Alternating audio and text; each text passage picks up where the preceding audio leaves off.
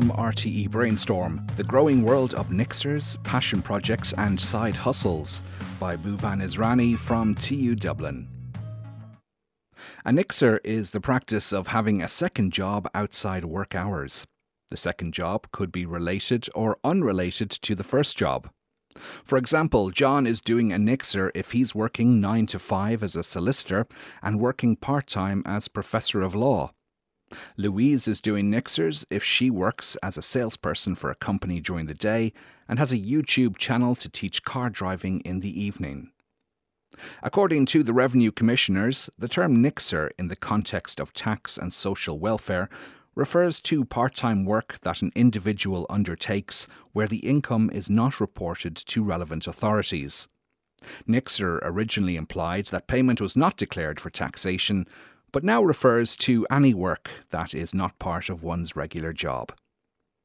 Moonlighting, after hours jobs, side hustles, the black economy, dual employment, and passion projects are some of the other terms used to describe the practice. The second job is usually taken up after normal work hours and is usually an evening job, so it is associated with the rising of the moon and is referred to as moonlighting. Allowing employees to pursue passion projects that they find fulfilling at a personal level may leave them feeling more satisfied. According to researcher Deborah Sussman, moonlighting is a growing way of life. People engage in moonlighting to meet regular household expenses, pay off debts, buy something special, save for the future, gain experience, build up a business, or simply to enjoy the work of the second job. Many employees engage in moonlighting to maximize their talent and make full use of their potential. The biggest challenge that employees face when moonlighting is that of fatigue. In this era of work from home, physical fatigue may not be very severe in the short term for white collar employees, but mental fatigue always exists. For blue collar employees, it's both the physical and mental fatigue. Moonlighting can have adverse effects on an employee's performance in the primary job. Another major drawback of moonlighting may be a disturbed work life balance.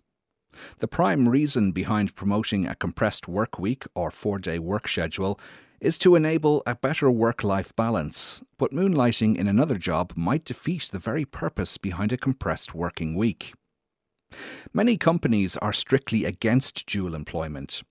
These organisations believe it could lead to conflict of interest, loss of productivity at the primary job, and also lead to data breaches and loss of reputation.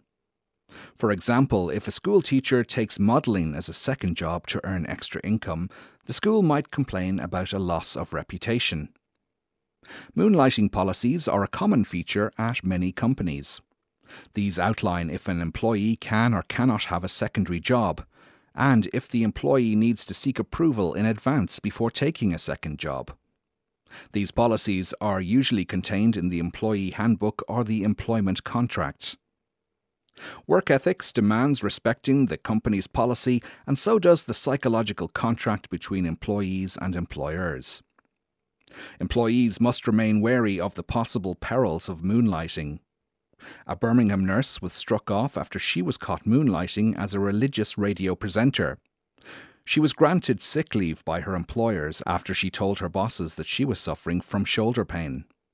Later, she was found guilty of dishonestly undertaking paid work while on sick leave and not declaring she was working elsewhere. While many companies prevent employees from moonlighting, some others are fine with it if the employees seek permission in advance, or where the second job has no impact on the main job.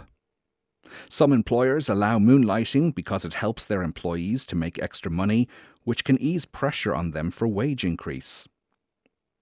Allowing employees to pursue passion projects that they find fulfilling at a personal level may leave employees feeling more satisfied. In these cases, moonlighting works as a retention tool for the company and reduces employee turnover. There is no specific legislation prohibiting or allowing moonlighting, so some employers probably allow moonlighting simply to stay on the right side of the law. An important legal case that should be mentioned here is Transdev Ireland Limited versus Caplis. After Luas operator Transdev Ireland discovered their train driver Mr. Caplis was moonlighting by night as a taxi driver, they dismissed him for gross misconduct. Mr. Caplis's contract with Transdev clearly forbid him from engaging in other paid employment without his employer's permission. Mr. Caplis brought an unfair dismissal claim to the Workplace Relations Commission. Transdev shielded its decision to dismiss by pointing towards the safety critical nature of the role of a Luas driver, and the WRC agreed with Transdev. Mr. Caplis appealed against the decision to the Labour Court in 2019. The Labour Court overturned the WRC decision and ordered Mr. Caplis's immediate re employment. Transdev, the Luas operator, appealed this decision to the High Court. The High Court dismissed Transdev's appeal and affirmed the re engagement of Mr. Caplis. Today, there are multiple opportunities to moonlight as many online platforms offer part time jobs or project based jobs. The work from home model, which became popular thanks to the pandemic, is bound to promote moonlighting as employees now do not have to spend time and energy to travel to workplaces. The temptation to monetize this extra time may be too hard to resist for many. Then there is the growing popularity of quiet quitting, where an employee does not quit the job outright but works to rule within the defined hours. Quiet quitting may provide further impetus to the practice of moonlighting. Switching to a four day work schedule, often referred to as a compressed work week, is likely to further encourage some employees to opt for Nixers. With moonlighting likely to play a bigger role in work in the future, maybe it's time to have well defined rules and laws around the practice. Discover more at rte.ie forward slash brainstorm.